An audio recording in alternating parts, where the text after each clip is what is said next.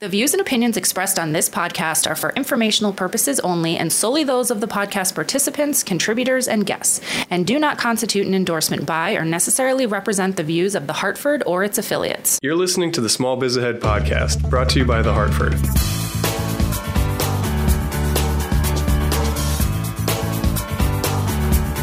Okay, Gene, today's episode is about being super bummed out. Burned out. Burned out. Oh, sorry. Right. Okay. Bummed out too. Today's question is all about you've been running your small business for a while. Like, I think a lot of our listeners are like this. They've been doing this for a while, and they're like, you know what? I'm just getting so sick of doing this. So, we're hmm. going to talk about how to bounce back from that after we hear from our sponsor. This podcast is brought to you by The Hartford. When the unexpected strikes, The Hartford strikes back. For over 1 million small business customers, check out The Hartford Small Business Insurance at thehartford.com.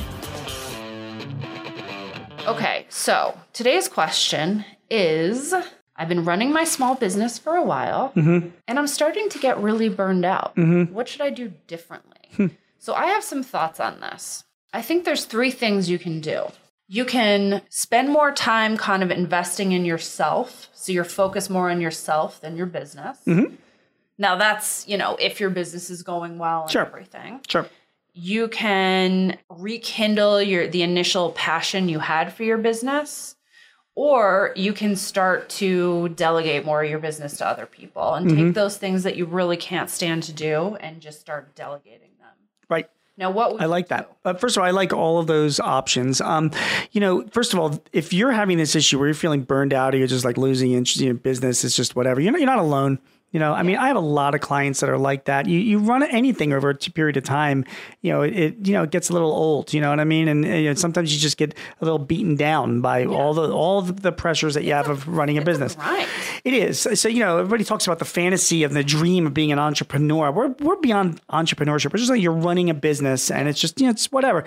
So, but listen, you know, you, you want to be practical for starters, okay? If you are fortunate enough to be running a profitable business, profitable business that's providing a livelihood for yourself and your family and your employees and their families, unless you're ready to really get out of the game or really need a drastic change, I just I, I would encourage you to say, okay, accept the fact that this is your life. You're not a professional baseball player.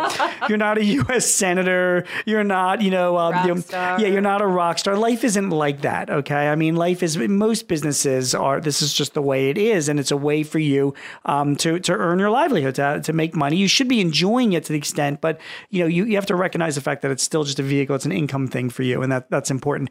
So, you know, I actually one of the best pieces of advice I ever got, not directly, but it was it was a Tony Robbins thing. You know, the the great speaker and self help guy and whatever because I remember listening to one of one of the things that he was talking about at a time when I was feeling kind of burned out with my business, and his whole um, thing is all about changing your state.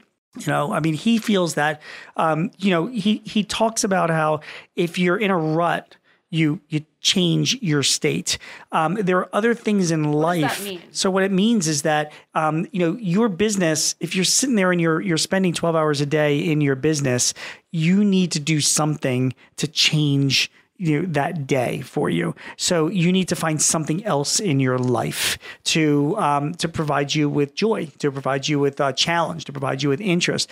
One of the reasons, Elizabeth, why I started writing when I did back in like 2005 was because I was getting yelled at by so many clients, you know, so many you know pressures and things or whatever that um, I started, you know, saying, you know what, I'm going to take instead, I'm going to take an hour or two out from the day, and I'm going to write about what I do because it's therapeutic for like I really enjoy doing that. You know, Yes. other people turn to physical exercise.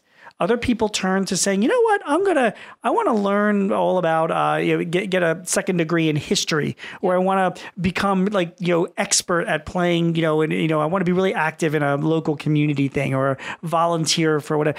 In other words, you change your state. You're not all about your business all day. Yes, of course, your business is important, but you should have something else on your mind to take your mind off of your business. So if you're involved in a local charity or a board, you know what I mean? Or even if you're like, you know what, I'm going to compete in the next Iron Man or woman competition, you know, in the fall. And to do that, I've got to be doing this or whatever. It's like just a completely unrelated thing to your business that you can think about and and Yeah. have on your mind, um, which changes your state. It just takes you out of the rut that you're in because you're consumed by the day to day nonsense of your business. Does that make Does that make sense? I think that's great advice. And we were talking a couple episodes ago about the difference between running a brick and mortar business and an online business. Yeah. And I feel like, especially for people that run online businesses, like you're sitting behind a computer all day long. Not that you're not with brick and mortar, Sure. but online businesses, you're sitting behind a computer all day long. So thinking about what's something else you could do where you're not near a computer Yeah. at all. Yeah. Like Yeah. you're, I don't know. It should be something completely unrelated to your job. Yeah. Now, by the way, maybe you like being on the computer, or maybe, you know, I mean, there are some people that call themselves serial entrepreneurs. They get bored with one business, they start up another, and then they start up another. that's cool, man. If that's what you're into and that's what provides you with a challenge, That- that's fine. The next thing I was going to bring up, Hannah Stacy, who's the editor for Small Biz Ahead and was on a couple episodes ago, mm-hmm. recommended maybe you expand your business Yeah. into something new. I mean, you kind of did that I recently. just kind of. I'm definitely doing that. I've spent a bunch of money and, and you know gone into a different area for my business, and that's been kind of consuming me. Like, maybe I've been thinking about that. challenge. Yeah, and it could be business related, but you know what? It doesn't have to be. You know what I mean? Business related. So you know, I play um, I, I play squash like three times a week. You know, and uh, because the guys that I play squash, I'm in a group. They're somewhat flexible in the, with their time and all. Um, you know, sometimes like in the middle of the day. I'll text like one of them and say, "Hey, you available? Like, do you want to like run it?" Just because like I got to get out of here. You know what I mean? And like, and you would have like the big problem of the day, and then you go and you work out or you do something just totally unrelated, and then two hours later you're like, oh, "Okay, like I feel much Yeah. much better." And there's you know? science for that, saying that even just taking a walk Yeah. completely change. your taking a nap. I mean, doesn't like like Ronald Reagan every day would take a nap. You know what I mean? In the Oval Office. I mean, I'm just saying like different people, leaders or whatever. They they everybody has their way of stepping away from their business, Yeah. whether it's your job or not. You should have that too. Okay, so we're thinking about then you change your state. So Yes. that's number one. Number two is maybe you expand your business in a new direction. Sure. So maybe you just are bored with what you're doing and you need a new challenge. The other thing is maybe what you're doing right now isn't working that well for you and you need to pivot. So maybe that's another way to get yourself out of that burned out type of Sure. thinking. Sure, I agree. And then finally, there's you know I know this, is the old tried and true, but you know a vacation is also really good, and and you know because you love to travel. I mean, you got to admit, Elizabeth, when you go away somewhere within 24 hours, your life in Hartford and all that Yeah. seems kind of like a distant world, the right? I get back, You're bummed out. I'm in the office at like 8.15. Yeah. At 9.05, I'm like, oh, that vacation. Yeah, it's Like, exactly. That's over. But it does help, like, you know, and I also find that when people go on vacations, um, it's a great opportunity to sort of step back and think about your life and Oh, your business and whatever. I always get scared when um, employees of mine go on vacation because I'm like, he's, he's going to come back and quit. I know. I always, we've talked about this a little bit before, but whenever I travel, um, I always bring a legal pad and pens Yeah. and or Yeah. pencils and I come up with the best ideas Yeah. related to my job, related to my life outside work. I come up with um, ideas. I have a, a travel blog. I come up with ideas for that. you know what? Pro tip: you can actually take notes right on your iPhone as well. I, I- don't know if you knew that or not.